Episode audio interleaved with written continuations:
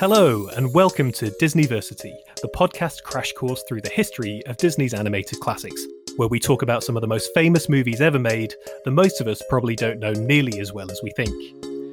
Each episode, we'll be moving forward in time through the legendary Disney catalogue, watching every feature film in the Walt Disney Animation Studios vault, from Snow White to Encanto, seeing how they stand up today, how they pushed the boundaries of animation, shaped the legacy of Walt Disney and the wider Disney brand, and how they influenced pop culture at large.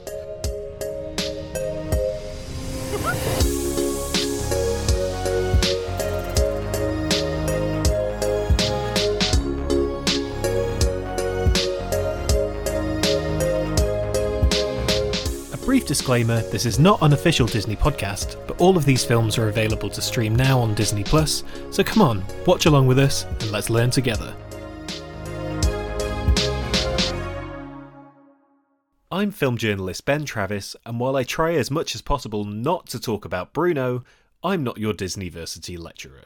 No, this week I'm a jolly, psychically gifted pig desperately trying to avoid a sticky end as we watch through 60 films and counting. Guiding me to safety is a sword swinging animation academic with a touch of destiny about him, ready to ward off any evil demons or dragons in the name of achieving heroic status. I refer as ever to the one and only Dr. Sam Summers, our guide through one of the most groundbreaking and beloved animated movie catalogues of all time. Sam, how are you doing? I'm good. I'm pretty busy. It's January. That's a busy time for academics. So the demons and dragons that I've been fighting these last couple of weeks have been piles and piles of undergraduate essays. Um, not that that isn't fun, and not that I don't love giving them all the due diligence and attention that they deserve, but uh, it's a lot. He slays demons. He slays dragons. He slays dissertations. the three Ds. Yeah. yeah. Oh, so you, are in the middle of the thick of it, and, and, off the back of the Boss Baby Symposium and the Shrek Symposium, it's a busy time to be you. It's all go, it's all go, honestly. And the Black Cauldron, I had to watch that. I had to read about the novels that inspired the Black Cauldron, which is it's, it's, a lot of books. It's a lot of books. It's dense. It's mm. a dense mythos, which ordinarily would be right up my street, but there's something about having to digest that in its entirety in the course of a couple of days that uh, I'm not sure if I've succeeded in doing that. Meanwhile, I've been in my job having We Don't Talk About Bruno from Encanto going around my head on a solid loop for like weeks now. I don't know if we've discussed it all on the podcast. Well, we talked about Encanto a bit, but I interviewed the directors of Encanto for Empire, and we talked all about so many things in the film. Go to wherever you get your Empire podcast for more about that in the future. But I ended up writing a piece about We Don't Talk About Bruno because it's number one in the charts. That's mad. It's yeah, Disney's first number one single. It's bigger than Let It Go. So yeah, I've done a lot of writing about that song, using quotes from the interviews with Byron Howard, Jared Bush, and Charise Castro Smith. But as a result of that, just constantly in a loop in my head. Seven foot frame, rats along his back. I can't escape it. Yeah, that's that is me. Exactly the same. And it wasn't. I didn't walk away from the movie with that entire song stuck in my head. But as soon no. as it started, basically as soon as I saw that it hit the charts, I was like, oh man, I need to I need to revisit that, and I've just not stopped revisiting it uh, to the chagrin of my partner. Well, actually, I think she she enjoys when we stick it on every now and then, but when I'm literally just walking around the house going like. I grew up afraid of Bruno stuttering and stumbling. I could hear him suddenly muttering and mumbling. I associate him with the sound of falling sand. It's it's hard to live with, I think. Does Lid take it personally because she's got a seven foot frame and rats along her back? Anyway, before we get sidetracked, have you been excited to get to the Black Cauldron on this podcast? Because this is one, again, we're in the Dark Age. This is an age I knew nothing about. This film has a real reputation and it's one that doesn't get talked about that much. So, how hyped are you for the Black Cauldron? Yeah, I'm excited for the Black Cauldron. When you suggested doing this podcast, there was a couple of like immediately when I thought, oh, we could do a podcast looking at all the Disney movies, and several movies just like flashed up in my brain of, oh, that's going to be really fun. That's going to be really fun. Like a series of movie posters appearing before my eyes, thinking, God, I want to talk to Ben in detail about that. One of them was the Three Caballeros. of course, you th- your boys. Another one we're going to be getting getting to in a couple of weeks. Ooh. And yeah, the other one was the Black Cauldron. It was definitely in, in probably the top, at least the top five of. Oh yeah, okay, we need to dig into this some more. because it does it has a reputation i think whether you've seen it or not you kind of know it as one of the darkest scariest disney movies and also this was the biggest bomb of the dark age it's a bit of a spoiler isn't it but this was um the low point probably of all time in terms of the actual disney feature animation studio in terms of how big a movie could bomb Wow. so yeah it does have a reputation but not a lot of people have seen it it was out of circulation for a long time. So we talked a lot about how when it comes to the less prestigious Disney movies like Robin Hood and the Aristocats, a lot of people our age have seen them because they were out on VHS when we were kids and they were very accessible. The Black Cauldron was not. The Black Cauldron was not released on home video for about 15 years after it came out. They held that back for a long time, so it is one of the more obscure Disney films and also one of the most notorious. Yeah, I don't know if I'm getting ahead of myself here, but this is one that as I was watching it and knowing that it's not that well known, I was like, why haven't they remade this in live action? Why isn't David Lowery of Pete's Dragon and the Green Knight fame, and now he's doing Peter Pan and Wendy? I think is out this year, but this seems like perfect David Lowery fare uh, to do a live action Disney remake thing. Because why don't you remake the ones that didn't do that well first time around and give them another shot? Which is kind of what he did with Pete's Dragon.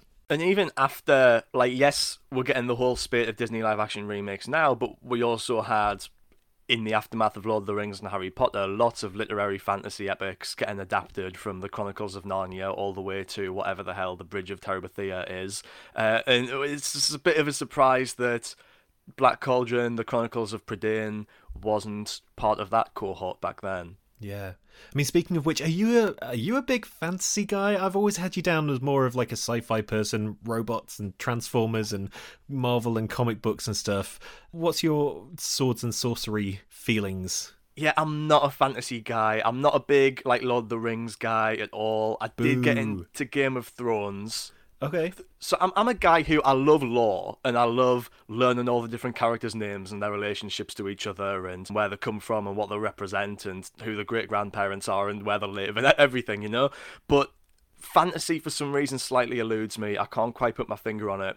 That's why I'm saying I found it quite difficult just to memorize all the different characters and settings from the wider Chronicles of Prydain universe, the series of books on which the Black Cauldron was based. It's like if these characters lived in space or if they ran around New York wearing like spandex and capes, I would know everything about them and I'd be deeply into it. But for some reason fantasy slightly I don't know, I just can't get the grips with it.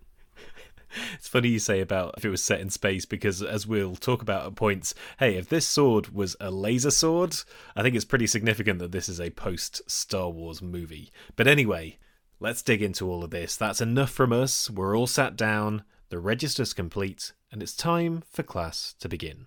So, this time, after the heartbreaking divisions between foxes and hounds, we're going goth as hell with 1985's horror tinged dark fantasy adventure, The Black Cauldron. Can you put in like some thunder and lightning? Uh,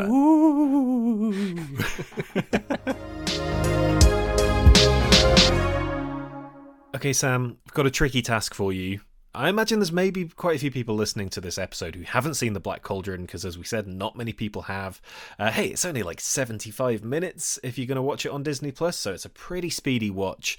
But there is a lot going on in this film. To the best of your abilities, can you sum up the plot, the slightly incoherent plot, shall we say, of The Black Cauldron? Okay, I'll give it a go. So, an elderly wizard sends an unassuming young lad on an epic quest to stop a powerful artifact falling into the hands of an evil Dark Lord and his forces. No, it's not the One Ring, it's a psychic pig named Hen Wen who can reveal the location of the legendary Black Cauldron. So, teaming up with a band of misfits, a fellowship of the pig, if you will, farm boy Taran must destroy the Black Cauldron before the Horned King can use it to create an undead army. There we go. So, yeah, there are some very familiar echoes. Even if you've not seen this film, it's Lord of the Rings with a psychic pig. it is! I mean, if I'd have known that earlier, I would have seen this film a long time ago. What a hook! That it gets you straight in. As soon as you hear that, that's all you need to know. It's the elevator pitch. If only they could have conveyed that to the movie going public of 1985. One pig to rule them all.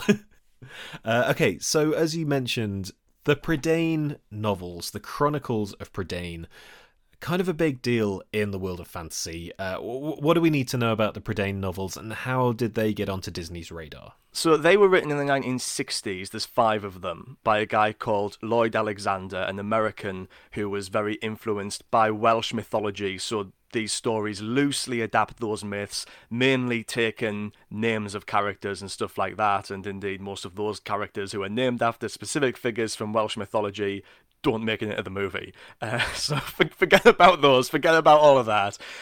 This movie is based on the first two books. It's a mashup of the first two Prydain novels. The Book of Three is the first novel, and the second novel is The Black Cauldron. And these were acquired in 1971 by the Walt Disney Company. Pre production started in 1973 originally planning for a 1980 release. Right, and it, the film comes out in 1985, so this Oh, was yeah. hanging around for a long time. I am sensing a troubled production, Sam. We love a troubled production on this show. This was, I mean, we were talking about Fox and the Hound was a troubled production. It was. Don Bluth led a mass exodus, taken half the animation staff with him, knocked that thing back by six months. But this was way worse than that. Like, things kept stacking up, obstacles kept being placed in the way of this movie right up until the 11th hour.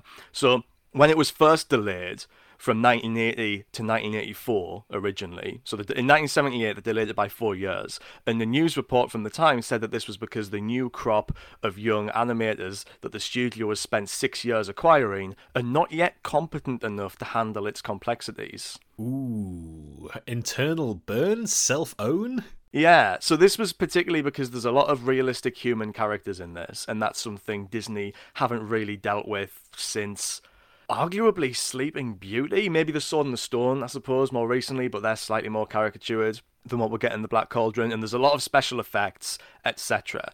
So the thought they'd start the animators off with something easier like The Fox and the Hound. So we're already at the point where these guys will feel like they're just barely competent enough to take on something like the Black Cauldron. We're all ready to start production after Fox and the Hound is nearly finished, and then half of them leave. So we are further back than square one at this point. So the remaining animators and a few more people who'd been like promoted or who'd finished training during this period were kind of vaguely ready to start the Black Cauldron, and a lot of them were really excited about it. A lot of people said that this was going to be their next Snow White. People were talking about this as if it was going to be the big coming out party for these new animators who'd been practicing on things like The Rescuers and The Fox and the Hound. But this was a hugely ambitious movie, which was going to be effectively the start of what you might decide to call a Disney Renaissance. That was the idea, that this was going to kickstart a new era of lavish budgets, high concept stories, detailed animation, appealing to adult, teen, and child demographics, and exhibiting the incredible talent of these animators who've been trained for this for years. Yeah, I think it's really interesting hearing, hearing you say that because we'll get into this in the main discussion. But I do think you feel that level of ambition in this film for all its flaws. I think the animation is really beautiful and there's some really striking effects work in it. It does feel like they're they're pushing again. But I can imagine that caused lots of issues. I, I wanted to ask so, Ted Berman and Richard Rich are the directors on this one. They were two of the directors who were on Fox and the Hound, along with Art Stevens. Uh, but Art Stevens isn't on this one. So, w- where did he go? So basically, Ron Miller, the current head of the Disney studio, son in law of Walt Disney, who were kind of introduced to our sprawling epic narrative on the last episode, he didn't think Art Stevens was up to the task. Because Art Stevens was kind of one of the, the older set. He wanted a younger perspective on this. So John Musker, later to direct incredibly important movies like The Little Mermaid and Aladdin, he was initially assigned as director here. And then Miller thought that he wasn't up with the task, replaced him with Richard Rich and Ted Berman as soon as they finished The Fox and the Hound. So we've already got a bit of a revolving door, both in terms of the animators working on this, in terms of the directors working on this. But none of these guys were really the auteur behind the movie The Black Cauldron. The most significant voice behind the scenes on this movie was Joe Hale, who's credited as producer on this movie. And he'd been at Disney for a while. He was a special effects animator predominantly who worked on live action movies like Mary Poppins and Bedknobs and Broomsticks. And Miller put him in charge of this movie because he thought he had the kind of personality that would help him corral all of these disparate voices and elements into one cohesive product. So Hale finalized the story. He kind of finalized, shaped the tone. He solidified many of the characters that they were using and overall just helped the studio to recover from things like the Don Bluth walkout, those setbacks, reconciling the creative differences that had emerged under these various directors. And up until very late in the day, everybody thought this was going exceedingly well. Despite all of these setbacks, Ron Miller was a huge fan of this project. Even Don Bluth was really excited about this project before he departed. Everyone thought this was going to be the film that was going to take animated features to the next level, surpassing even Walt Disney's masterpieces, bringing in older audiences as well. And then, two months before this movie was set to release, Ron Miller was ousted from the Disney company after being CEO for less than a year. Oh, he, he was ousted, he was booted. He was gone. There was Ooh. a coup led by again, this is very Game of Thrones, yeah. led by Walt Disney's nephew. Oh man, War of the Disneys. Ron Miller's cousin-in-law, Roy Disney Jr. And he thought that Miller was running the company into the ground. He was very unhappy with the way that he was operating the studio. So he organized a coup among the shareholders, among the board, Miller is gone. He's replaced by outsiders. It's the first time that outside forces have been brought in from other studios at the very top of the Disney hierarchy. It's the first time the Disney company is being run by people with no real personal connection to Walt Disney. So he brought in Frank Wells as COO and he brought in Michael Eisner as CEO, Eisner being the former president of Paramount. There's a lot of names here, but these are important people, okay? Yeah. Eisner is a surname that I've definitely heard of in relation to Disney. Yeah, so see, see if you can keep track. We've got Frank Wells, we've got Michael Eisner. Michael Eisner is the CEO. He brings in his right hand man, a name that I would hope you would have heard of, Jeffrey Alexander Hamilton. oh my god, right hand man. if we could rewrite the musical Hamilton to be about Jeffrey Katzenberg, I think that would work really, really well. He is Jeffrey Katzenberg. Do you know who Jeffrey Katzenberg is? No. okay, this is far off in the future, but I feel like this is enough information to keep you tantalized, and we'll see how we'll get from where he is now to where he is in the future, right? Jeffrey Katzenberg is the man responsible for Shrek. Oh, so Shrek is your boss, but he is Shrek's boss. Wow. Yeah, exactly. Jeffrey Katzenberg is Mr. Shrek, and he got his start in the animation world as the president of the Walt Disney Studio. So, Michael Eisner and Frank Wells run the company. Jeffrey Katzenberg is who Eisner brings in from Paramount to run the actual film studio, which includes within it animation. Are we following? Okay, I'm with you. So, in terms of those memes where it's like the domino effect, so Lloyd Alexander writes the Prydain novels, that's one of the tiny dominoes, and one of the massive dominoes at the end is we get Shrek. Exactly. Yeah. This is how history works. Right. So Ron Miller was all ready to release, as in like in two months he was ready to release this movie, which a lot of people at the studio thought was going to save Disney, was going to reinvigorate the the studio, reinvigorate the company, totally change their brand. And then these new guys come in, and these are Hollywood people. These are people who, in theory, know what they're doing. They'd had lots of hits at Paramount. So they're very interested in this Black Cauldron movie and how this is panning out, right? It's about a drop. How's it going? So they'll have some test screenings, and these test screenings end with children running screaming out of the room. I can see why. If it's anything like what we got, I can see why children were very terrified. So Katzenberg isn't totally happy with this basically his first day in the animation building. This is not a guy who has had any experience with animation before. He comes in and he demands that they edit the movie. He says we'll have to cut stuff, we'll have to take the B roll and splice that in to replace these like really violent shots that have been scaring kids. This is not what you do in animation. There's no B roll in animation. You storyboard it and then you animate it and then it's finished, right? Generally that's how it happens. So Joe Hale, the producer, says this isn't how animation works. Animated films can't be edited. Katzenberg replies, That's ridiculous. You can edit anything. I'll show you. He storms into the editing bay with the film and starts physically cutting it and splicing it himself. What? to the absolute horror of Hale and the onlooking animators who are like desperately trying to get him to stop. Eventually, they have to call Michael Eisner to calm him down, to talk this guy off the ledge. So Katzenberg agrees that maybe this isn't the time or place to do it, but he says, We are going to fix this. This movie needs to be fixed. So they push it back seven months. This was going to come out in two months. Now it's coming out in 1985. Okay? Troubled production. Yeah, slicing up the reel with scissors in the editing bay. That is as troubled as production gets. Yeah, this is all wild. Well, I can see, again, even just from the version that we did get to see, I can see why this was a contentious one. Sam, this is possibly the most metal movie I've ever seen in my life. It looks like an Iron Maiden album cover. It feels like a Black Sabbath song.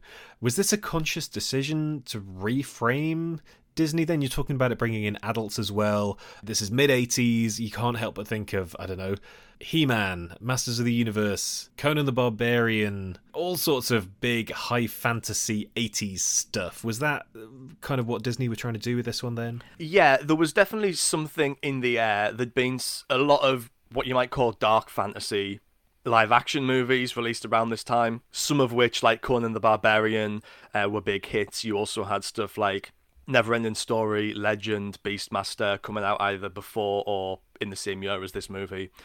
You had quite a few dark high fantasy animated films as well coming from other studios. So, most prominently, you've got Ralph Bakshi's animated Lord of the Rings movie from the 70s, which was a hit. That's definitely been overshadowed by the Jackson films and Lost to the Sands of Time. That was a very successful movie relative to its budget when it came out. You've also got things like The Last Unicorn, even Don Bluth's Secret of NIMH, their first feature film, which came out just before the Black Cauldron, which is it's about rats who live in the garden, but the the trappings of these rats' world is very high fantasy. There's lots of swords and sorcery going on in that film too, and that was a critical hit, if not a box office smash. So you can definitely feel them operating within these cycles, these genres that have started to become popular. Weirdly, this is a genre that seems to be more popular among filmmakers than it is among film goers. There were only a couple of massive hits out of all of these movies that we're talking about, but there was something in the air. There was something in the air bubbling out of a big, dark, spooky cauldron, and I think that is our sign to delve into the film itself. Sam, let's put our snouts in the waters of learning and project a vision of the Black Cauldron for all of our listeners to listen to. I feel like that made as much sense as this film. Okay, so before we're really getting to discussing the movie, I thought I'd ask you if you noticed any big Disney firsts in this movie. There's a couple of important things that this was the first Disney animated movie to do. Well, we're going to get into this, but there's lots of like weird visual stuff going on in here where it seems like lots of the backgrounds are kind of live action backgrounds melded with like animated characters in the foreground in a way that not that many of the other Walt Disney Animation Studios films have done so far. Obviously, you mentioned Mary Poppins before. That is a combination of live action and animation. But yeah, specifically bits of like backgrounds and certain textures that it's like that looks like camera footage rather than mm. animated stuff. Uh, one of the things I was going to say is that right at the beginning of this film, we get this big, dense fantasy lore dump in a way that we do in kind of a lot of contemporary Disney movies. If you think of Raya and the Last Dragon or Frozen 2, and they start with big, dense mythological prologues. And I guess you've always had that kind of storybook once upon a time in this kingdom, there's a princess and she's in the tower or whatever, but this is quite a different kind of intro. So those are a couple of things that just off the top of my head were like, this feels very new for Disney. Yeah, definitely there was some new forms of visual effects being used in this movie. This was, I might as well say it up top, this was the first Disney movie to use computer animation. Yeah, bits of like 3D textures and like proto CG, I guess. Yeah, so the little boat that they ride off in when they're escaping the castle, that's CG in some shots. The cauldron itself is CG in some shots possibly most noticeable is Eilonwy's weird floating orb. Um, I think most of the shots of that use CG. But what I was getting at, it's even before the prologue that you were talking about. It's the very first thing that you see in this movie.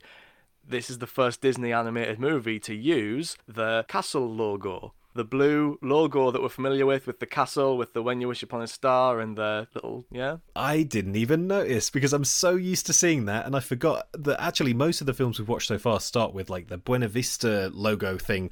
But I'm so used to seeing that blue Disney castle in its various forms, I kind of didn't even notice this was the first time we had that. Wow. It's also the first one with closing credits instead of those opening credits that we've seen and Squeaks the Caterpillar and all that, you have to wait until the end for us to see who played Gurgi.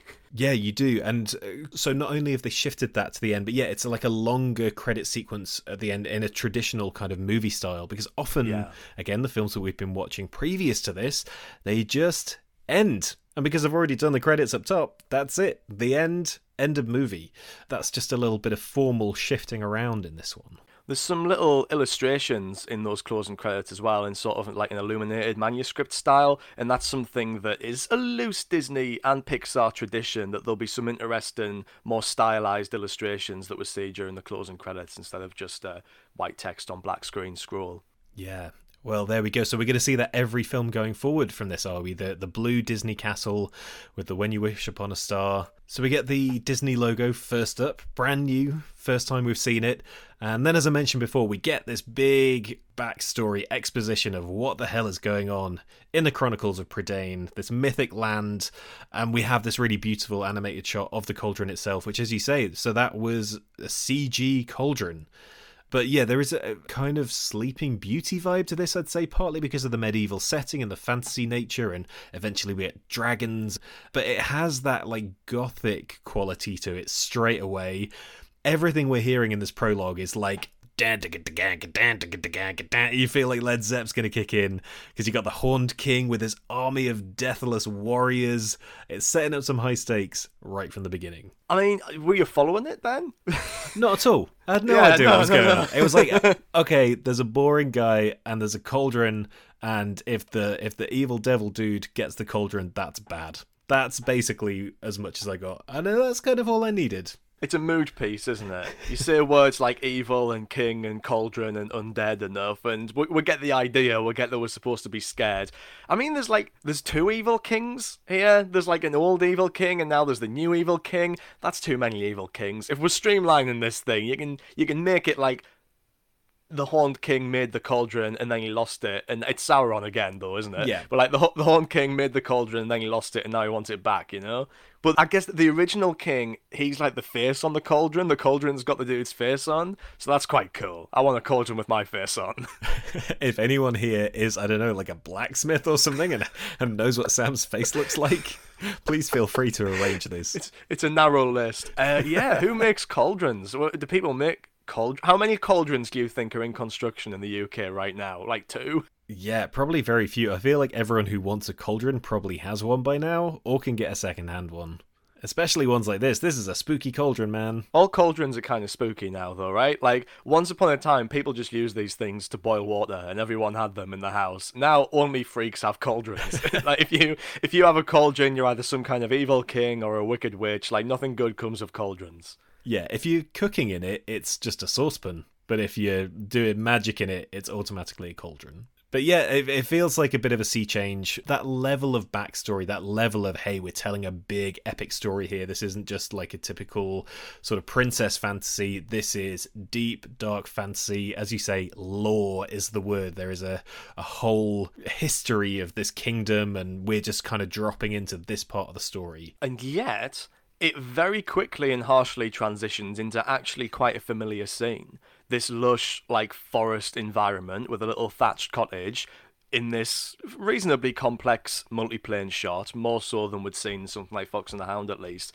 It takes you straight into the world of Snow White, I would say, after this. It's very reminiscent of that. Yeah, that is what I had in my notes as well, that it was very like the idyllic rural setting of something like Snow White. Typical Disney setting, similar feeling to Snow White is exactly what I wrote down. So I feel like I'm acing my Disneyversity degree. It felt like we were back in that world. I mean, even so, uh, something we're going to talk about shortly is how much the visual stuff, like the visual elements of the fantasy and the danger and the horror, is all cranked up in this one to another level. but it's still playing within things that we've seen in Disney films before. So this cutesy village looks very Snow White ish. Uh, there's lots of heading into forests filled with thorny thickets, which is very Sleeping Beauty and Snow White as well. Uh, again, going into forests where there's eyes and people are being watched and all these things. I can see why they thought this was going to be a big thing for Disney because it's kind of like classic Disney ideas and images, but taken up to another level for modern audiences. Yeah, I mean, they're heading back into that European fantasy fairy tale world that they haven't really visited since The Sword and the Stone, which was like 20 years earlier. And they haven't tackled it particularly well since Sleeping Beauty, which was in 1959. So it is, I think, very deliberately locating us in a recognizable Disney place with this Snow White styling reduction, and it also lulls you maybe into a sense of security because it's like, oh, this is the happy Disney world that we know and love. This, you know, in the movie Snow White, the dwarf's cottage and the clearing in which it stands is a respite for Snow White. It's it's like a little Eden in the middle of this horrific, spooky world where everything's trying to kill her. So that's where we're placed here, which obviously serves to prepare us for the nightmarish stuff that we're about to encounter. Because, I mean, Snow White is dark, of course, it has its moments of darkness, but here it's beyond that in many significant ways. Yeah, uh, come on, let's get into that then. Let's talk about because the everything is taking place on a higher register in this film. Everything spooky, every kind of threatening creature has really sharp, jagged teeth, and they feel very threatening in a way that kind of crosses over, I think, from The Fox and the Hound. We were talking about the finale of that film with the bear and chunks of flesh going flying when people get shot. There is an extra level of that. Obviously, they're playing very much in horror flecked fantasy zone. So the look of the Horned King, he is like a full on demonic dude, skeletal vibes to the max with added devil horns on there. There are weird little goblins and like spooky dungeons. And you look at the dungeon and it's not just dark, it's full of cobwebs. Everything is cranked up to the max. For me, I kind of loved that about this because no other Disney film has looked like this. It feels like it's taking place in a very heightened world to the point that even like half the time you look at the sky and it's like bright purple just because it's spooky and weird. I mean, the first time we meet the Horned King, he is a big skeleton guy surrounded by a giant pile of skeletons. and it's yeah. not like like oh the, the, Wicked Queen or Maleficent. They might have like one skeleton kicking about. The Horned King has hundreds of skeletons, and these aren't just abstract skeletons. These are skeletons that used to be people, right? We're reminded of that. Like, these are people who are now dead. These are their rotten corpses. We're looking at a hundred corpses in this in this Disney movie. Love that. I love skeletons, Ben. Big, big fan of skeletons. I'm going to do that at various points through this pod because it's just unavoidable that that is the mood. Uh, yeah, it, that level of danger and threat, and that you say the history to these people. These are these are corpses who have fallen at the feet of the Horned King. That is pretty intense. Ah, oh, but they'll not be down for long. no, because the army will awaken. Yeah, I was excited for this one because of it leaning into the fantasy horror stuff. Like, uh, I'm a Disney guy, but I'm a horror guy. Uh, I don't go super deep on fantasy stuff, but I I like fantasy movies. We're going to talk about Lord of the Rings uh, in a little while, and I very much am a fan of those films but yeah, I was excited for for Disney heading into this, knowing that it was going to head into this fantasy horror space. There was one point later in the film that was like a full on jump scare moment. It was the first time I'd seen anything like that in a Disney film. Yeah, it's this moment kind of in the middle of the film where Taran is looking around for Eilonwy, I think her name is, the princess. So he's kind of creeping around, and you think it's going to be her around the corner, and then the, this nasty axe wielding guard pops out instead. And that is an actual full on jump scare in a Disney film. So were you scared when you were watching this? Not at all because I'm massively desensitized to all horror stuff because of how much I watch it. So if something really does get under my skin, then that is a good sign that you've made something really spooky. But I just thought it was interesting that it was using that language and those rhythms in a way that felt like it hadn't been part of, of this kind of filmmaking, especially in the Disney catalogue. You know, actually, we didn't touch on this up top like we sometimes do. You've never seen this before, right? You never saw this when you were a kid. No, I've never seen this film. This is my first time watching it. Yeah. I have weird half memories of this because my encounters with it as a child were I had a picture book of it, which I must have inherited from some kind of older cousin or something. I don't know where I got that from.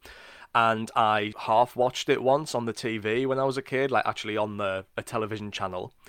And there are a couple of things from this that really, really stuck with me. I don't remember being traumatized in the same way as uh, Fox and the Hound, but there's a couple of images many of them involving skeletons, uh, the rest of them involving little freaks that have uh, really, really stuck with me for years. So I think it is, you know, no, this is scary for children. This is scary by Disney standards, even if it's not tingling your spine. Yeah, I mean, even so, I, I enjoyed that milieu, even if I wasn't physically shaking and hiding under a blanket at home.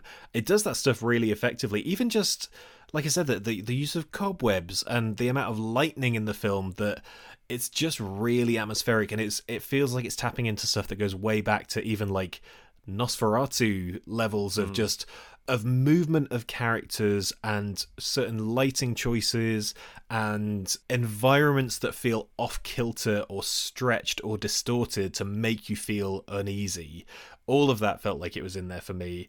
And then at the same time, as you say, just scary character designs. Like when the Horn King raises his army at the end, one of the skeletons, uh, that the skull is all like cracked and broken and it's like bulging open. Um, so it's not just that it's a walking skeleton, it's a scary skeleton on top of that yeah, uh, there's a lot of visual choices here. Like we are talking about those special effects, like computer generated effects and stuff earlier. There's also a lot of sequences in this where live action footage is being patched in. Uh, in some scenes, the sky appears to be some kind of live action smoke effect that's being patched in in the background behind the characters. I couldn't figure out how they did that. There's um, some shots of the cauldron at the end when smoke and mist starts pouring out of it, and that is definitely live action that's being patched in. The Horned King is rotoscoped, I think, quite clearly. There's a, a person behind that, which gives him a very uncanny style of movement. The CGI work on, on things like the cauldron and like the orb, they all were partly done for expediency to try and achieve these effects in a quicker and easier way than they could have done with cel animation, but they also mark these things as different. The fact that the Horned King moves in a palpably different way to someone human like Taran marks him out as otherworldly. The fact that the cauldron appears to be existing literally in a different dimension from the rest of the characters in a lot of these shots.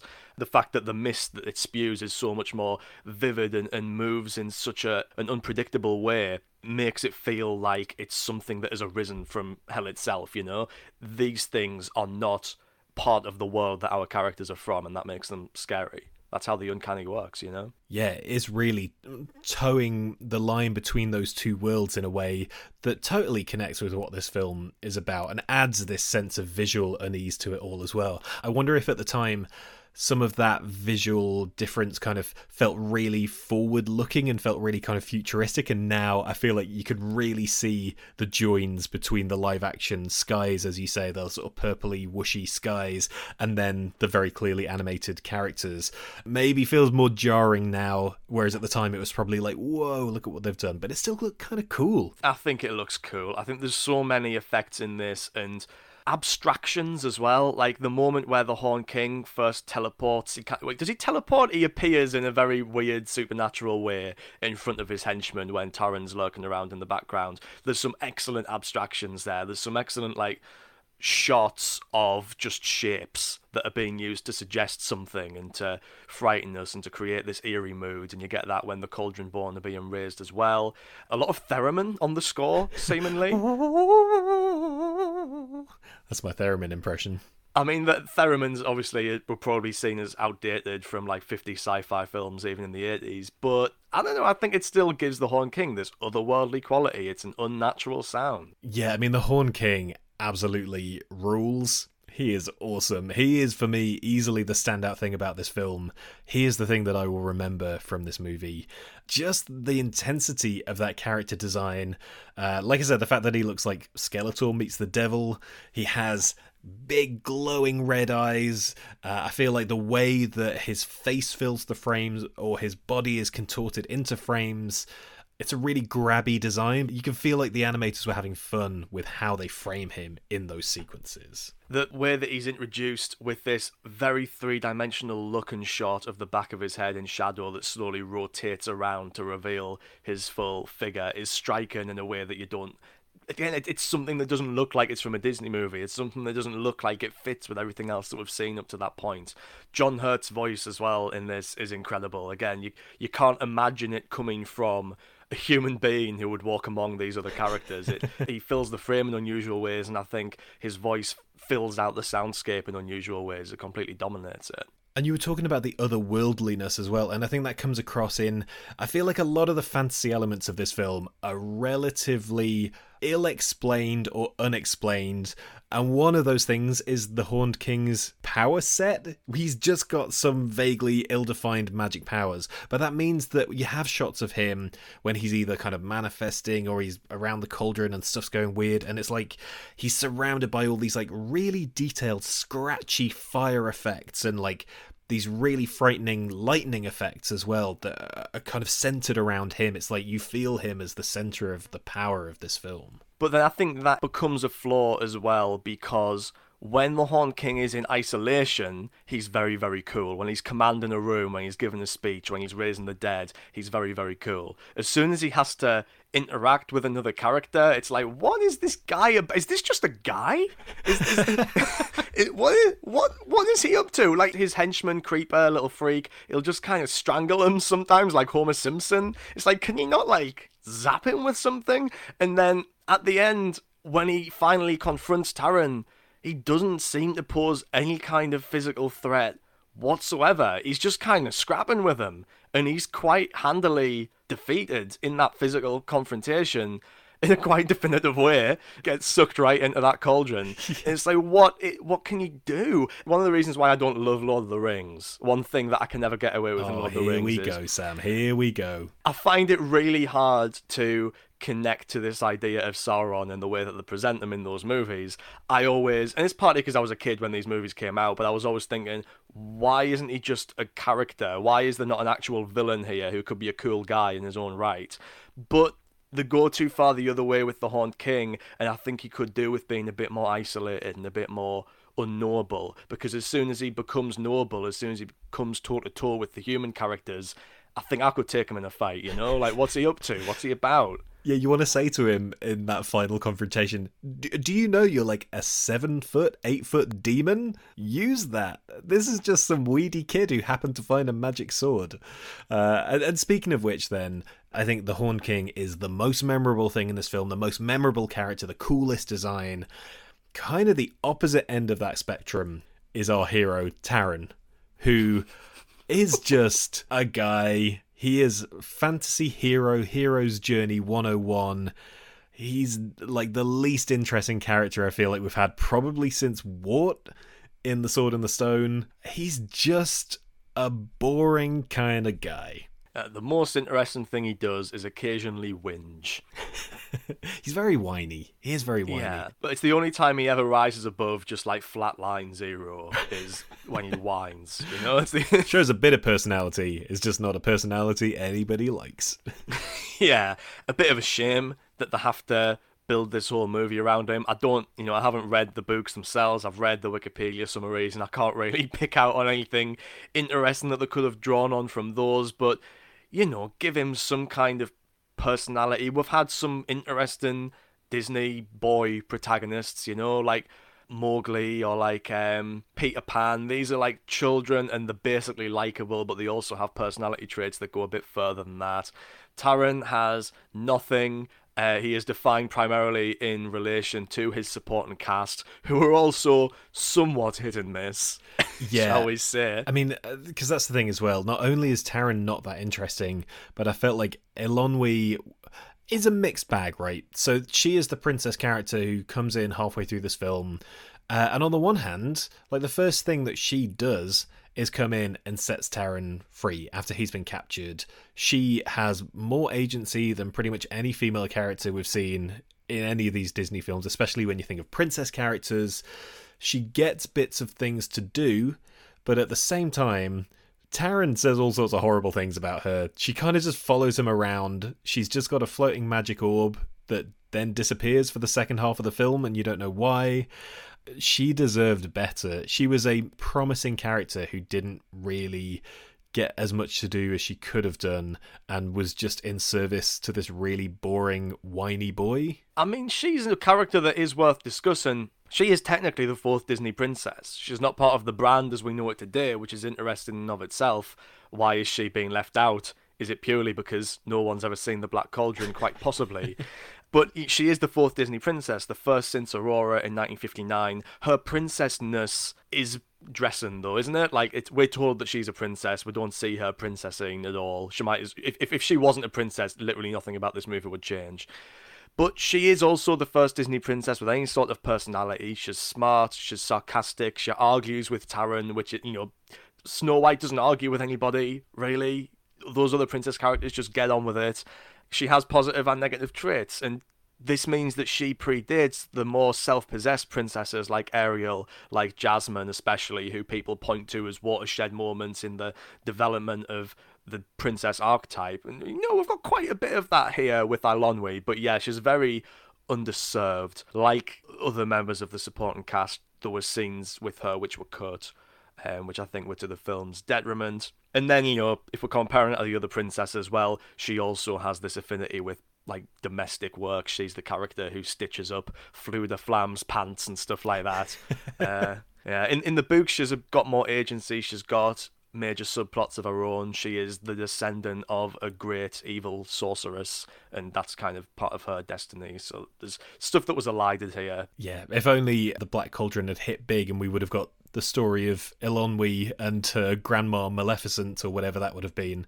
Uh, well, it could exactly. have been more there. Yeah, uh, that's the thing. I did feel like there was promise in that character, and it did feel like a move ahead from previous, especially female protagonists in Disney movies. You're right. It's interesting to think of her as a bridge heading towards Ariel and Belle and you know all of the uh, princesses we grew up on in the 90s era you mentioned Fflewddur Fflam. Fleur de Flam. Uh, who, again, he was a bit of a flatline for me. His one thing is that he's got a comedy lute uh, that does the same string plucking gag several times in the film. He did not do anything for me. Are you a fan of that character? No.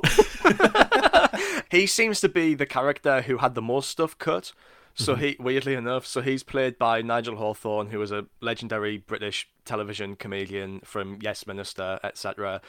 He is a funny guy. A lot of the things that were cut from this for time seem to have been like wisecracks, like sarcastic comments and stuff that that character makes, making him more of a comic relief character and in a way he uh, would be a bit more appealing than the, the, comic relief character who we're really saddled with in this movie who i feel like we've been dancing around a little bit i feel like there's a little freak in the room who we've, we've just been trying to avoid and i think we need to talk about Gurgi. It's too soon. It's too soon. We've got the less interesting characters are out of the way, but there is a little handful of freaks and oddballs, and I want to save Gurgi for last.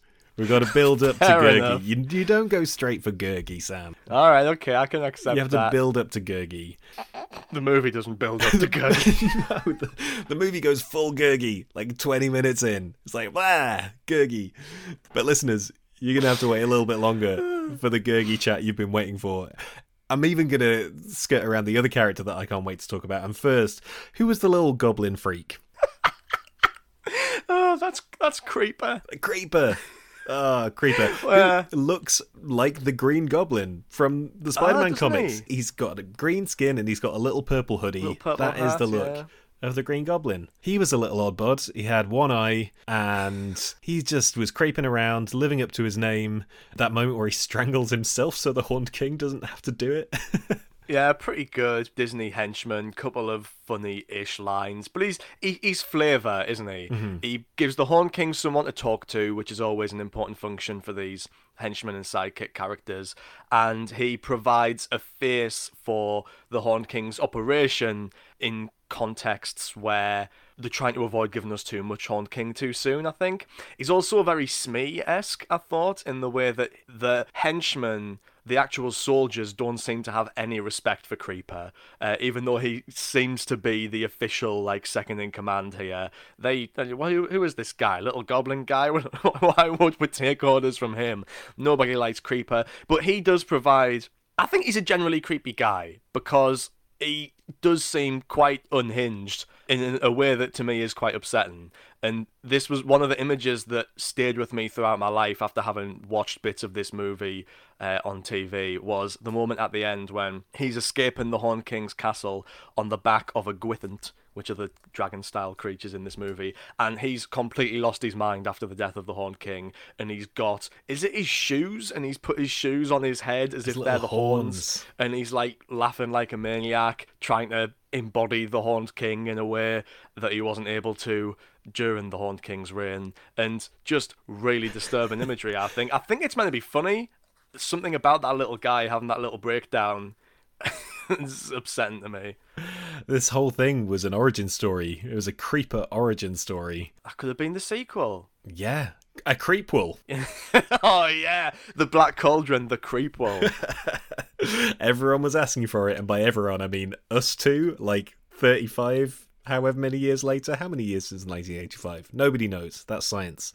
Yeah, I feel like uh, for Creeper and for another character we're going to talk about shortly, we need to introduce the idea of the TDLF. yeah, it is important, isn't it? So TDLF stands for Truly Disgusting Little Freak, and this refers to one of my favorite tweets of all time. I think it might have been Zach Dunn who originally tweeted this, and this is a tweet that Sam and I think about a lot, talk about a lot, have dug into extensively.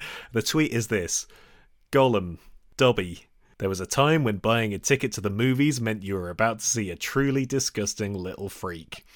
Clearly, that time was specifically 2002, the year of Chamber of Secrets and the Two Towers.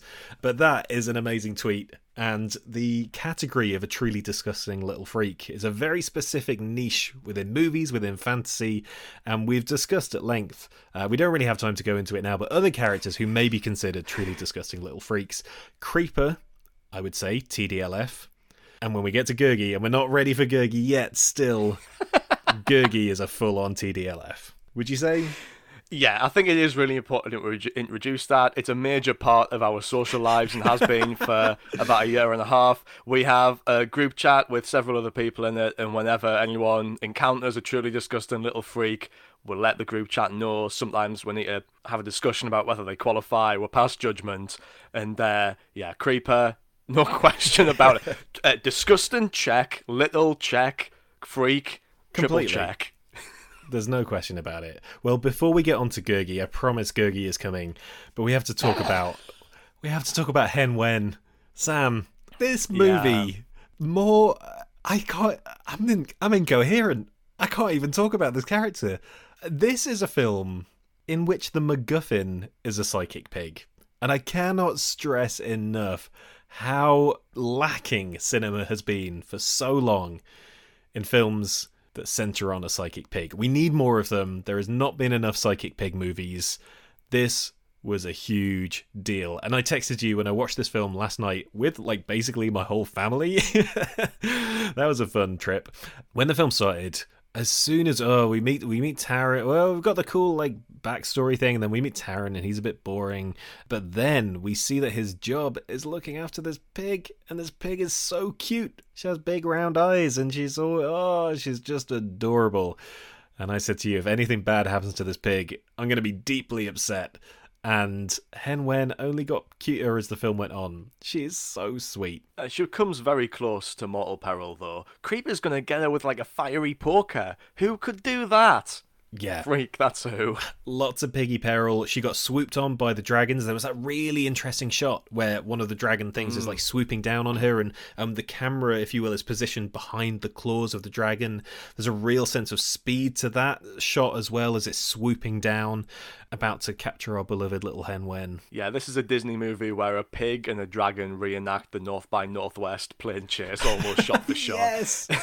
wow. What more do you want? How did this movie not become a massive smash? I mean, there are many reasons, but yeah, Hen Wen was great. Oh, although that moment where Taran's like, got to save the pig. Everyone's trying to get the pig. I need to get the pig to safety. And he pushes Hen Wen off the top of that turret of the castle.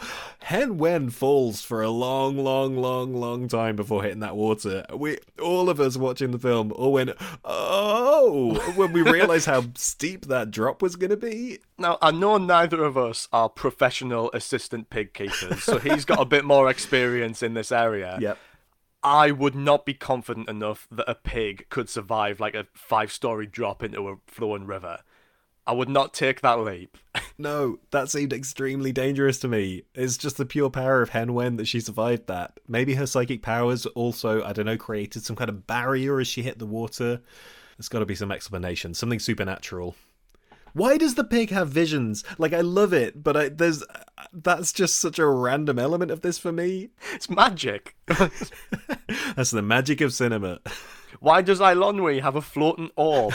Why does Fflewddur Fflam have a harp that breaks a string whenever he tells a lie? Why is anything? It's magic. It doesn't matter. To be fair, all of these were legitimate questions I had watching the film. I could have done with some answers rather than all of those things being kept ambiguous. Or ambiguous, maybe.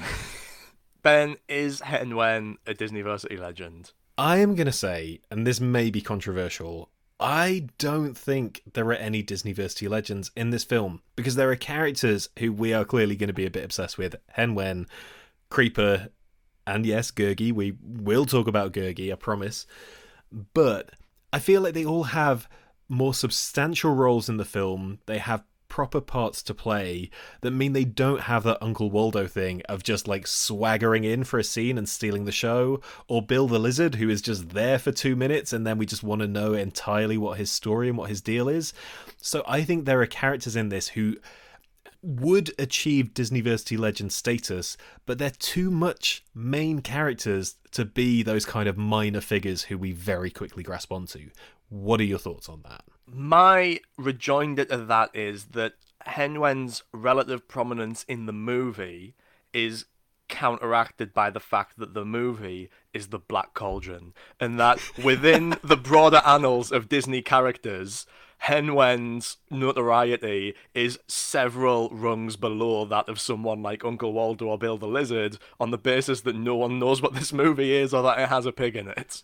So you're saying that basically Hen Wen deserves this. Hen Wen deserves her time in the sun, and she didn't get it when this film came out because nobody saw it and nobody really has seen this film since. And if we have a chance to put this psychic pig on a pedestal, we should take that chance. I think so. I mean, Little Toot and Willie the Whale are mm-hmm. Disneyversity legends, they founding members. They're the main characters of their respective shorts. Yeah.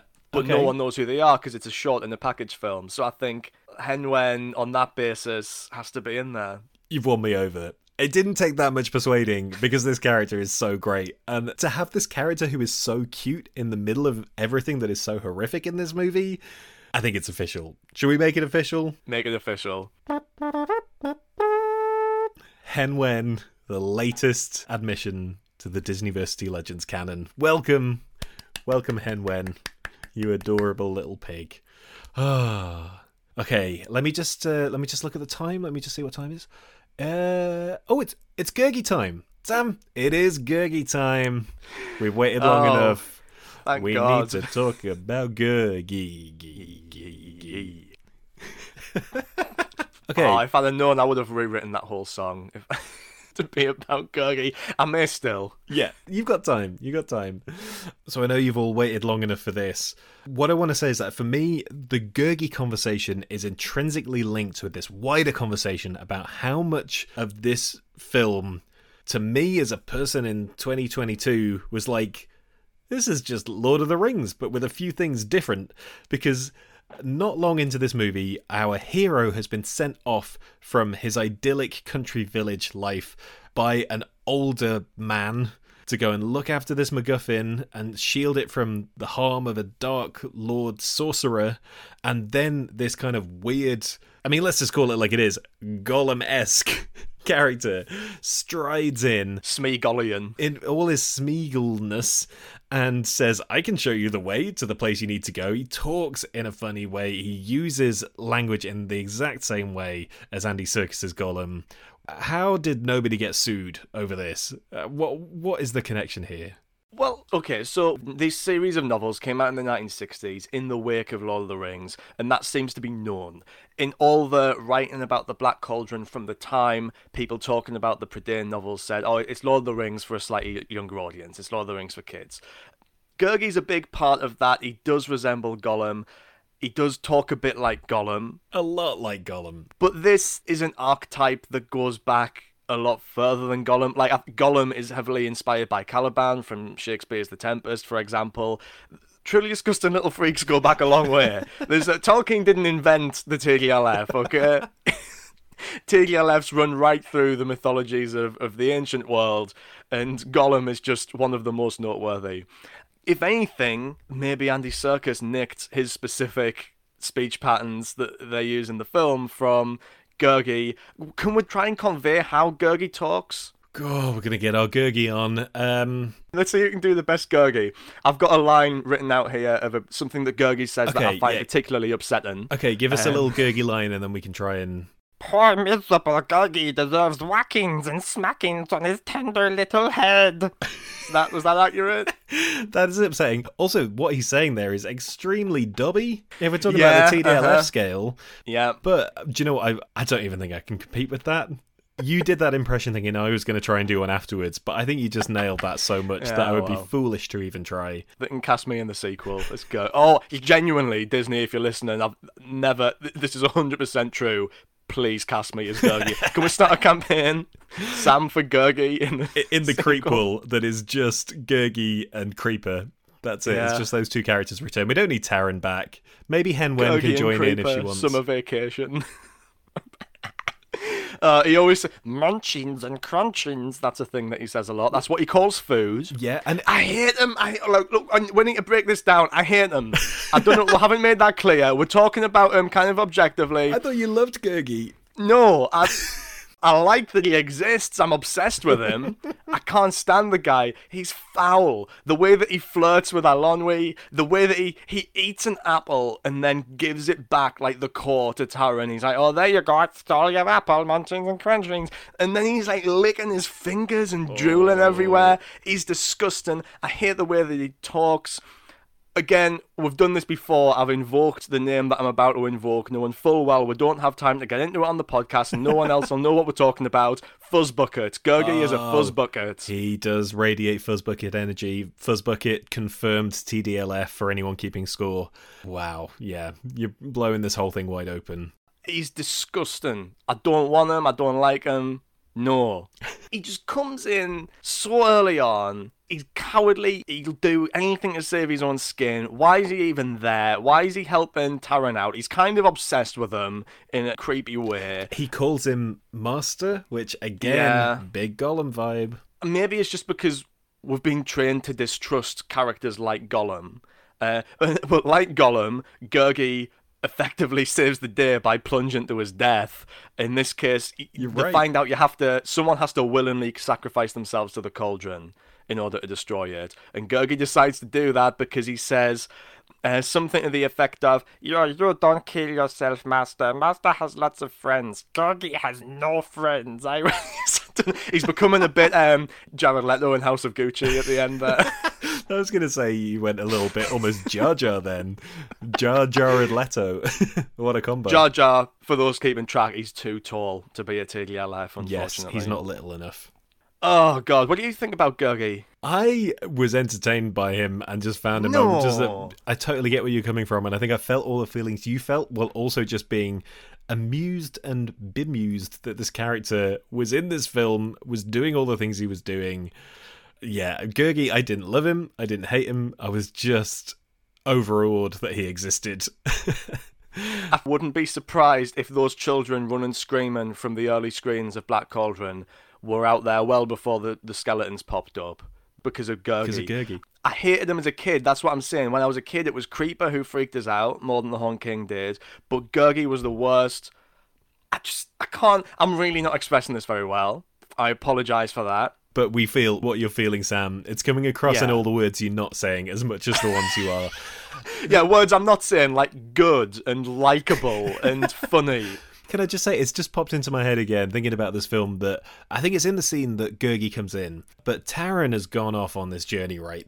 And the one thing is like, Taran, look after the pig. The pig is the best. She's a magic pig. Look after the pig.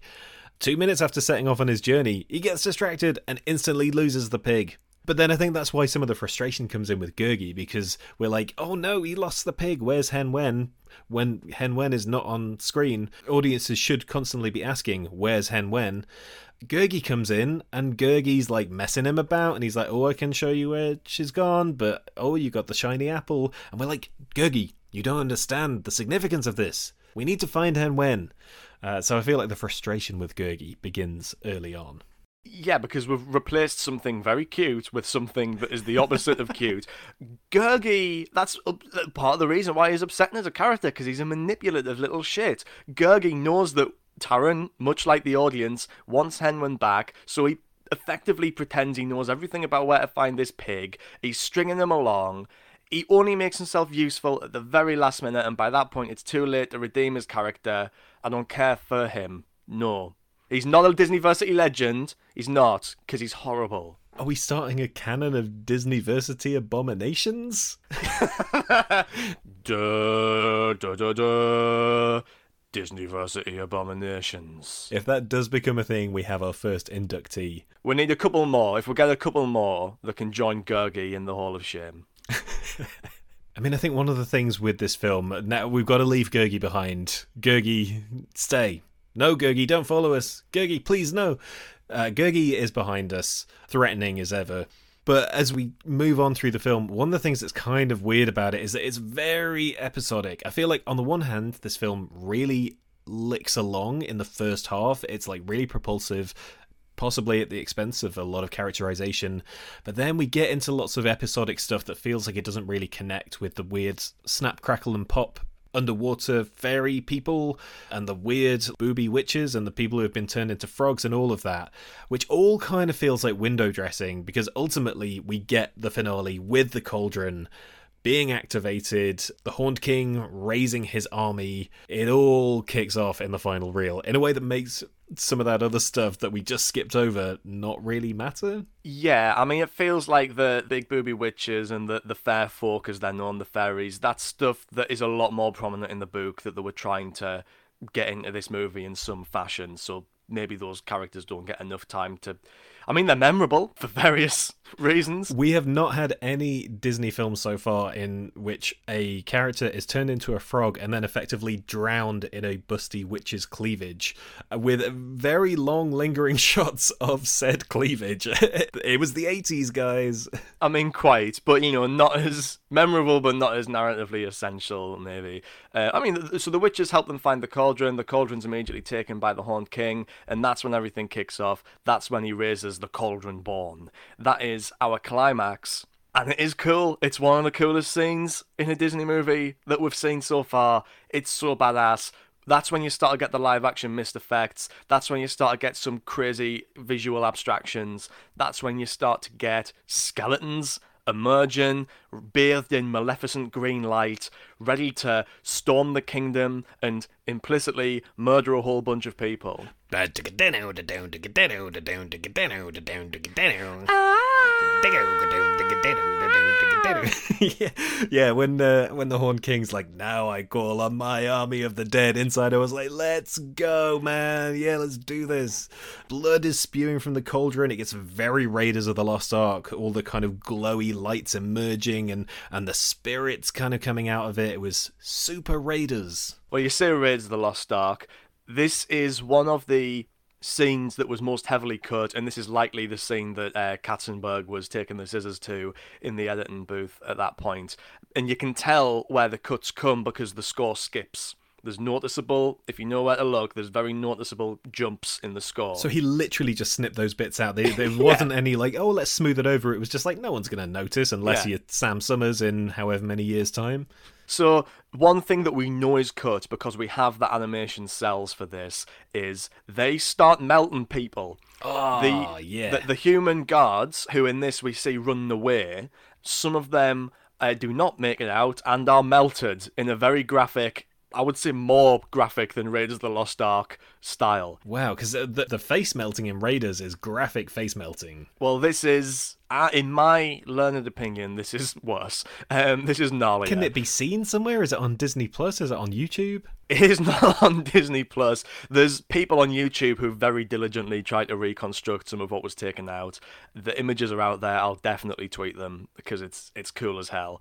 Another weird addition is that the skeletons in this initially had kind of like either no eyes or terrifying realistic eyeballs rattling around in their skulls. Nice. There's footage of that out there as well. And what they've done, if you watch this back, is they've coloured in their eyes to give them very comical green kind of cartoon eyes, which makes them a little bit less scary. I still think this is a scary scene, but there's something about it that feels a bit anticlimactic. The emergence is very cool, but then nothing really comes of that because the Cauldron-born leave and start marching towards the kingdom to mess it up.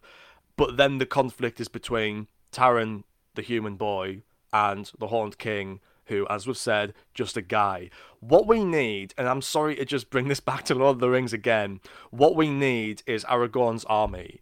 We need someone, ideally many huge armies of people, fighting the Cauldron-born so that we have stakes for what's going on in the castle. Because, okay, the Cauldron-born are eventually going to get out of the town and start killing people, but we, we don't see any of that. They're still halfway out the castle when Gurgi jumps in the cauldron and, and destroys them.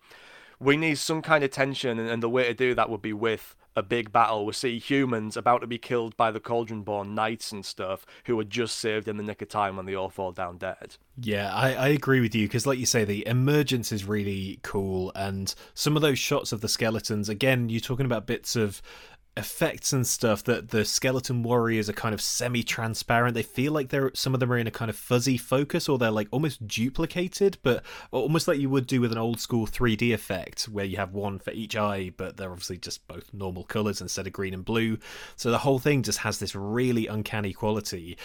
But then they march out of the castle and it kind of doesn't mean anything anymore uh, and you just get that confrontation between Taran and the Horned King which yeah is not as exciting as the skeletons emerging from the cauldron Yeah, we don't see what they can do, especially when the scenes of them killing some of the guards have been taken out. We don't see how dangerous these things are. Maybe you can just knock their heads off and then they're done, you know? We don't know. And talking about stakes, we don't really see any other people, any other humans in this world outside of our like three main characters. Wh- Where is everybody? And this we get this a lot in Disney movies. The worlds don't feel very populated because more people means more designs, means more animation time. It's hard to do, especially big battle scenes. In Ralph Bakshi's animated Lord of the Rings, he just filmed live action actors for the battle scenes and put filters in front of them to make it vaguely look like animation. It's very strange to see. It's hard to do, but they don't make any attempt here, and I think that would have helped the movie a lot if we get a sense of a bustling fantasy world that these characters inhabit, like in Lord of the Rings. Sorry to keep bringing that up, or like in the Prydain novels as well.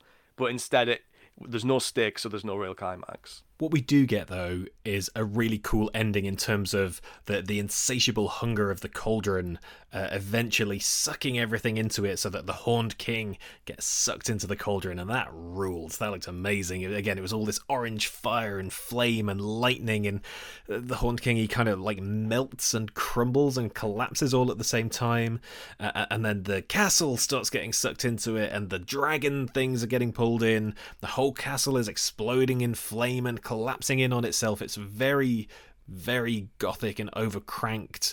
Big fantasy explosion at the end, which I thought was a pretty cool sort of visual note to end on. But that is not the ending of the film because where's Gurgi? Where is Gurgi? Gurgi sacrificed himself to the cauldron, but we have a coda effectively because we can't leave that film with Gurgi dead. Come on. Really? as much as Sam would want to, we get a trade with the booby witches again, and Gurgi is alive. Gurgi's alive, Sam. How do you feel about that? Well, he's dead to me.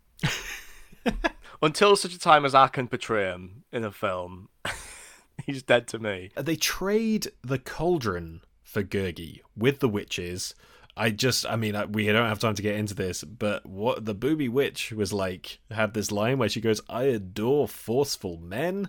What was happening in the 80s? god. But they trade the cauldron for Gurgi's life. It feels like a mistake to me to give that cauldron to the witches. Well, it's it's been neutralized. It's a it's a useless cauldron now. Gurgi took the plunge. Yeah, but I feel like that could quickly be undone by three weird witches. I mean, the witches are kind of neutral in this. I think, like, they're not evil. They're not on the side of, of, of good or bad. They're just they're just like cauldrons and swords. There's a there's a magic sword in this movie that we've not Oh, mentioned yeah. once. I know there I was talking about, oh, we'll maybe talk about Star Wars at some point. All I was going to say there is that Taran, he gets this magic sword, the sword starts glowing, and he starts swinging it around. And it's like, it, he is a very, he's a character who, if Luke Skywalker was just really boring, that is who Taran would be. And yeah, he starts swinging around a sword that starts glowing. And that felt like, hey, eight years after Star Wars, Disney were probably trying to tap into something there. Who knows? Maybe down the line, Disney and Star Wars had a future together. Spoilers. But that all happened. That was a thing. what, they traded the sword for something earlier? I mean, the plot of this film was all over the place. Don't blame us. they swapped the sword for the cauldron. And then swap the and cauldron. then later on, they swap the cauldron for for, Gurgi. Gurgi. And at some point, they seem to cast a spell on Taran that makes him go through puberty because his voice completely changes after that scene. Oh, that's the uh, hero's journey for you, Sam. From boy to man. I like that they introduce or use the fantasy trope here of like you bring back a character who's dead and then you cry on them a bit, and the power of your Yeah. tears brings them back to life. The Ash Ketchum rule. yes, yeah. But this film doesn't end with Gurgi. This film ends with the true hero of the story, a little psychic pig I like to call Hen Wen. Because for so long in this film, it's very pig heavy at the start. Then the pig gets pushed off the tower into the water, and we don't see the pig for a long time. And then every, all the skeletons are coming out of the cauldron, and there's a big fight. And the whole time I'm like, "Where's the pig? Give me the pig!" And so they end the film. I mean, is the whole film a vision from Hen Wen? The ending of Taran's story is actually Hen Wen seeing Taran's destiny, and the old man basically, you might as well say, "That'll do, pig. That'll do." Uh, Hen Wen directed the movie effectively. She put her nose in a little puddle, uh, and then Oh. she caused all of these images to manifest for the entertainment of the old wizard and Grouchy Smurf, who's also there. Hen Wen, filmmaker extraordinaire, she has the vision in every sense. She is the best thing about this movie. Oh, I love Hen Wen so much. She's a good pig, Sam. She's a good pig. I feel like she deserves her own theme tune. And I feel like it would go a little something like this. I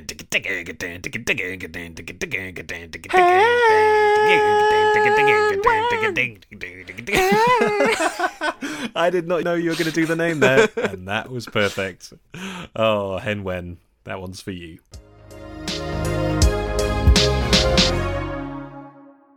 Okay, so that brings us to Discarded, the section of the show where we look back at the original tale the filmmakers drew from and dig up all the dark, weird stuff that didn't make the film. Sam, is it possible that this gets more intense in the Prydain novels than it does on the screen? I actually don't think it does. I mean, I haven't read them because no, but I have read, as I've said, the Wikipedia synopses, and there wasn't any like crazy dark metal stuff that they seem to have left out. There is a different villain in the books who sounds almost as if not more intense as the Horned King. The Horned King in the books is like the enforcer character, and he gets killed at the end of book one. He's sort of like the Witch King in Lord of the Rings. He's like the, the lieutenant of the villain's armies. But the actual villain is called Arawn Deathlord. Oh, that's pretty extreme. That's pretty cool. It's a great name, but they went with the Horned King as the villain for the movie because, and this is a quote from producer Joe Hale, he would make a good animation character mainly because he had horns sticking out of his head. He was right. It's a good look. It, we've talked about how they used the frame of that character in a really effective way. I think they made the right call there. He is, uh, to use an analogy no one's going to like, the Steppenwolf to dark side Yeah, that's about right. He has horns as well. has horns as well. Has horns in, in the Justice League. So other characters are omitted, notably Gwydion, who's like a warrior prince. He's the Aragorn character in this, so he would have added that's like he's the guy who's actually leading the war, leading the search for the cauldron. He's the character who fights the armies while Taran's taking care of the, the cauldron. That makes sense, right?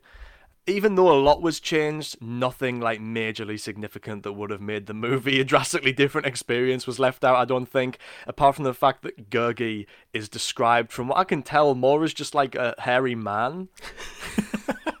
a fuzz bucket type. yeah, I'm just thinking like more of like a shirtless Robin Williams type. oh, but instead they thought, hey, no, we've got a better idea. Let's make him small and furry and weird. Uh, was there anything else that was like cut from the film itself? Yeah. So at one point, this is also something that was cut from the Cauldron Born sequence. There was an idea that this movie would include the first hologram projected in a conventional movie theater. What does that mean? That means that as the Cauldron Born were born from the cauldron, as they emerged and started melting people, they would also begin to walk out of the screen and into the audience in hologram form. oh, no way. That would have been amazing. Can you imagine? Kids would be losing their minds. They'd be like, we're going to get melted. This was nixed because it would be eye wateringly expensive, but they looked into it. Oh, it was wow. on the table. They should have found the audience. If there was anyone alive who first saw that train pulling into a station film where all the audience was terrified that the train was going to burst out of the screen, uh, they should have got someone who watched that to then watch that version of the Black Cauldron and then at the end just lose their minds when they were like, I told you, it comes out of the screen. Could use that technology on the ring. Oh, so many applications. Yeah, so I mean that's pretty much it. Like I say, a lot of Fflewddur Fflam content elided, some some grisly deaths. Uh, there's a scene where one of the dragons knocks Taran on his face, and he gets up and he's like bleeding from the mouth, and that was going to be a bit more graphic initially as well. Because uh, again, that's a moment where it's like, oh, character's bleeding from the mouth in a Disney movie, the hero. That's pretty hardcore. So there's going to be a bit more of that. But um, I mean, it's hard to yeah. get much darker than what we got. It sounds like. Yeah, I mean there were there were things in there, but nothing earth changing. Okay, so then how did people react to this film? What what did critics say at the time about the Black Cauldron? Was it a collective outcry of what the hell are they doing? Okay, so weirdly, I couldn't find any contemporary reviews that criticized it for being too scary. Wow, okay, that's really interesting yeah, it didn't seem to be a thing on people's minds. The negative reviews mainly chastised it for being too similar to the Disney formula, which seems crazy in retrospect. Because a bit like with Fox and the Hound, like yeah. what was that about? People really saying that. I don't think anyone was saying this was too like sweet and saccharine or anything, but too formulaic. This is their most ambitious film since like maybe Fantasia. This isn't. It's formulaic, but it's not Disney formulaic, mm. you know. Yeah, that's really surprising. Do people seem to like it? Critics seem split. Like the New York Times pointed out that they were basically trying to serve multiple different masters and f- kind of doing pretty bad job of, of all of them. So people old enough to recall their delight at earlier feature animations are not the audience at which this is aimed, nor apparently is it aimed at youngsters who have had a taste of more sophisticated stuff in the Star Wars breed of movies. Uh, Gene Siskel hated it as well, mainly because of Taran, who he called a dullard and a complete drip. And he argued that Hen Wen should have been the central character of the movie. I want to see the Siskel cut. Release the Siskel cut. So Roger Ebert really liked it though. He said that the best of the Disney animated features were not innocent children entertainments, but blood-curdling stories of doom and obsession. Things like Snow White and Pinocchio kind of fit into that category, right? So he's saying actually this isn't that much of a departure, it's more a return to some of their classical takes on horror and the supernatural. So he says, by the end of The Black Cauldron, I was remembering with a shock of nostalgia the strength and utter storytelling conviction of the early Disney animators. The Black Cauldron is a return to that tradition. And he also says the key to the movie is in the richness of the characterizations, and the two best characters, I think, are the Horned King and a fuzzy little creature named Gurgi. Oh, he's Team Gurgi. You're not going to go against Ebert, are you? You wouldn't go up against Ebert. Look, we've all got to be wrong sometimes. So, the LA Times compared it favourably to the work of Lucas and Spielberg, put it in the same breath as your Star Wars and your ETs, saying that the subtle, nuanced motions of these characters will come as a revelation to audiences bored with the medium after enduring hours with the Care Bears and their smarmy friends. Shots fired at the Care Bears, weirdly. Shots fired at the Care Bears weirdly, but appropriately because The Black Cauldron was beaten at the box office by the Care Bears movie. Ooh, okay, yeah. We, let's get into the box office because you said earlier on this was a bomb, like a big bomb. The Care Bears movie cost about one twentieth of the Black Cauldron's budget, and it made more money. The Black Cauldron reportedly cost $44 million, the most expensive animated movie ever, and it would retain that spot until The Lion King 10 years later. It was four times the budget of The Fox and the Hound. Wow. That's almost too big to succeed. It would have been difficult. Like if it made Rescuers money, it would have made back its budget, but again, cost six times as much as the Rescuers did. So the Rescuers and Fox and the Hound did well. They were the 10th highest grossers of their respective years. The Black Cauldron was the 40th highest grossing movie of 1985. It made $21 million, so half, less than half of what was spent on it. Disastrous. So now we are once again having conversations like should Disney animation continue to exist Ooh, after this point? No, so it's back on the chopping block again. You've got these Hollywood executives in who don't know animation, they don't understand animation. They're looking at recent live action, more adult oriented hits for Disney like Splash, and they're thinking, what is the point of continuing to spend this kind of money on these movies that cannot make it back and that perpetuate an outdated version of what the Disney brand is? This is not what Hollywood is about anymore. It's about cool, hip, street smart movies, and that's not what Disney can produce. So we'll see in the next couple of episodes how and if they manage to turn things around. Okay, then what are your thoughts on this one overall then? Gurgi aside, what star rating would you go for for The Black Cauldron? There were points in this movie where I was absolutely loving it. I think it's probably the first half, I think, is really strong when Taran was creeping around the castle and the Horn King gets that really well animated entrance scene, doing some interesting experimental visual things. I was having a great time, but at 75 minutes, it is still too long and too cluttered. I'm probably in the two and a half range because the good stuff is great. It's the most ambitious movie since probably the 1940s in many ways. And I love to see big swings. I think we all love to see big swings, but it is just a big miss in a couple too many ways. I think I'm slightly warmer in it than you. I'm going to go for a 3 out of 5. I actually loved the whole look and feel of this film. I loved Disney going further into that fantasy horror direction and just really committing to how creepy the Horned King looked and all of that stuff was great. But as you say, the plot is baggy, even at 75 minutes, or just kind of incoherent at points when it gets really episodic in the second half and you just, just start diverting into other random fantasy character interactions. It loses its way a bit, which is a shame because the first half is really propulsive.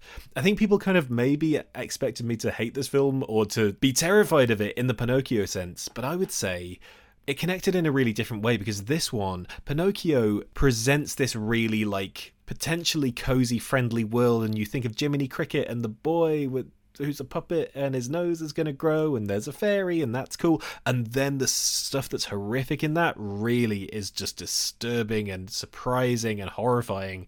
Whereas i didn't find this in any way near as disturbing or strange because just it sets its intentions right from the off of what this film is going to be, what the world it's set in is going to be, and it commits to that. So I really enjoyed that. I thought it had a very distinct identity, and for that, I'm willing to oversee some of the flaws and say yeah. it is a, a very flawed but actually really worthwhile Disney movie. That is my take. I mean, it's got a really strong, unique point of view aesthetic, some exciting animation experiments in there but it was cut the ribbons, and Jeffrey Katzenberg and friends aren't just cutting out the dark stuff. They seem to be trimming it back to make it shorter. There's loads of stuff that's just just cut for time, like one-off lines and stuff like that. Some of which was like load-bearing story material, and I don't know why they thought it had to be so short. I'm not saying that if they hadn't cut anything, it would have been a much better movie. But if this was always intended from the start to be like 110 minutes, something like that, and they could really flesh out some of these characters and give some much needed like backstory and motivation to the plot. This could have been so good based on the visuals and the aesthetic they were presented with, but it, it wasn't to be. Come on, David Lowery, you know what needs to be done. Okay, now it's time for lasting legacy because a Disney movie is never just a Disney movie, and in the world of straight to DVD sequels, theme parks, live action remakes, crossover movies, and more, there is a whole universe out there for each character. Now, Sam, as far as I know, there's no like straight to DVD spin offs for the Black Cauldron, but, but am I wrong? Is there anything in the theme parks? Is there anything out there in the world beyond this movie itself? So no sequels. In 2016, they announced a live-action adaptation of the books, but no one's ever been attached to it, so it doesn't sound like that's happening, to be quite honest. In 1986, though, a year after this movie came out, it made its mark in Walt Disney World.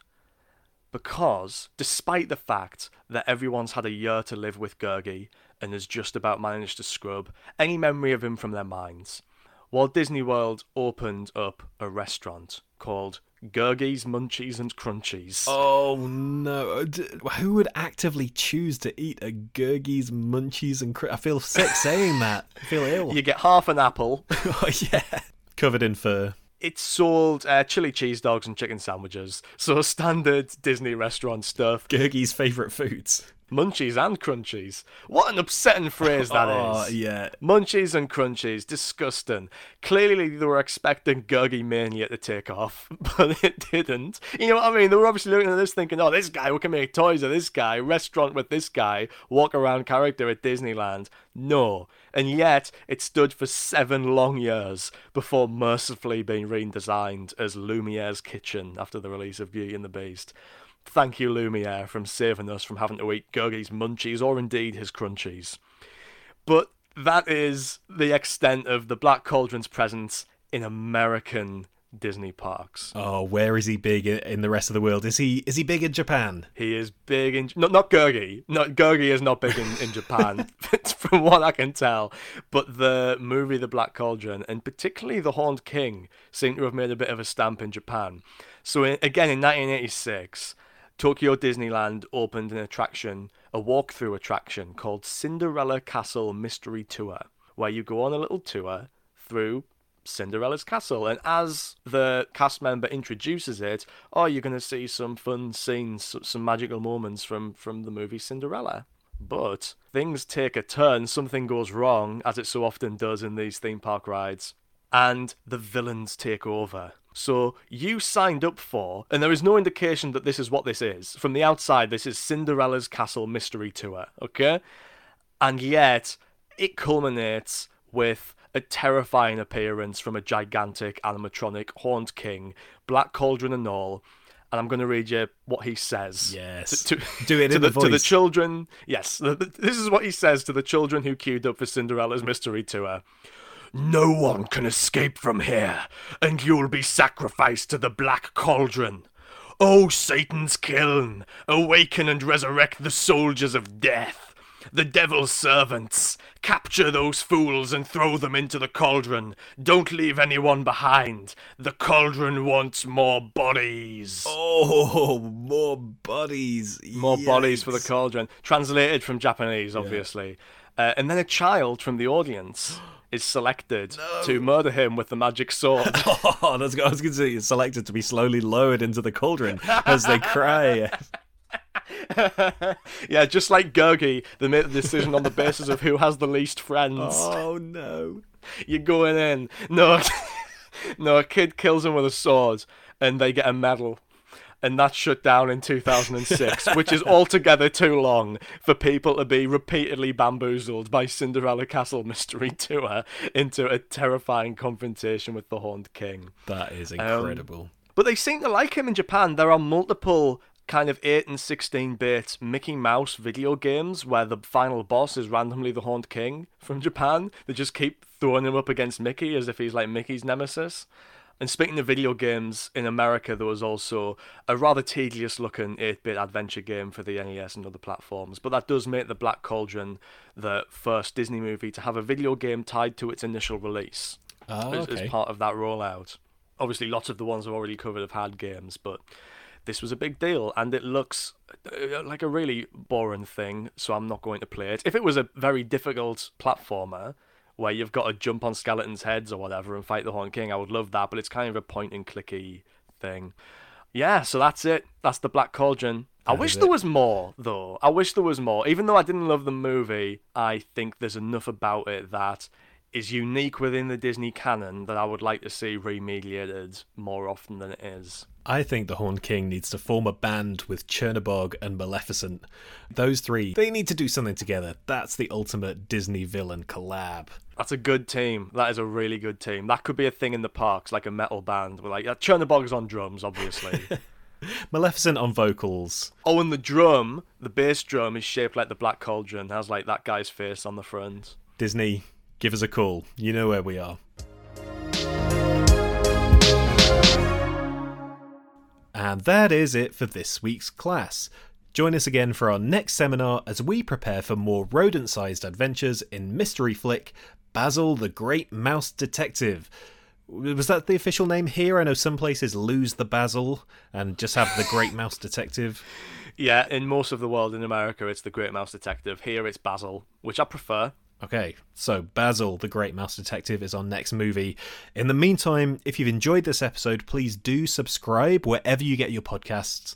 And if you fancy dropping us a little review, we'll get our good pal Hen Wen to look into your future and find you something nice to look forward to. That may just be more episodes of Disneyversity, but who knows what your destiny holds? Could be something bigger than that.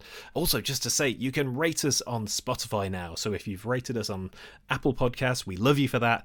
If you also fancy giving us a little star rating on Spotify, that would be super neat. But for now, it's goodbye from Sam, Goodbye. and it. Goodbye.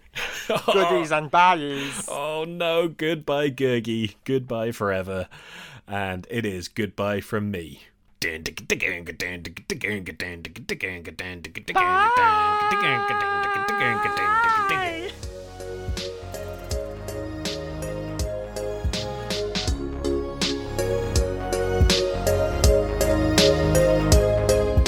Disneyversity is brought to you by Ben Travis and Sam Summers. Our artwork is by Ollie Gibbs, and our music is by Nefets. Follow us at Disneyversity on Twitter and Instagram, and catch you for next week's class.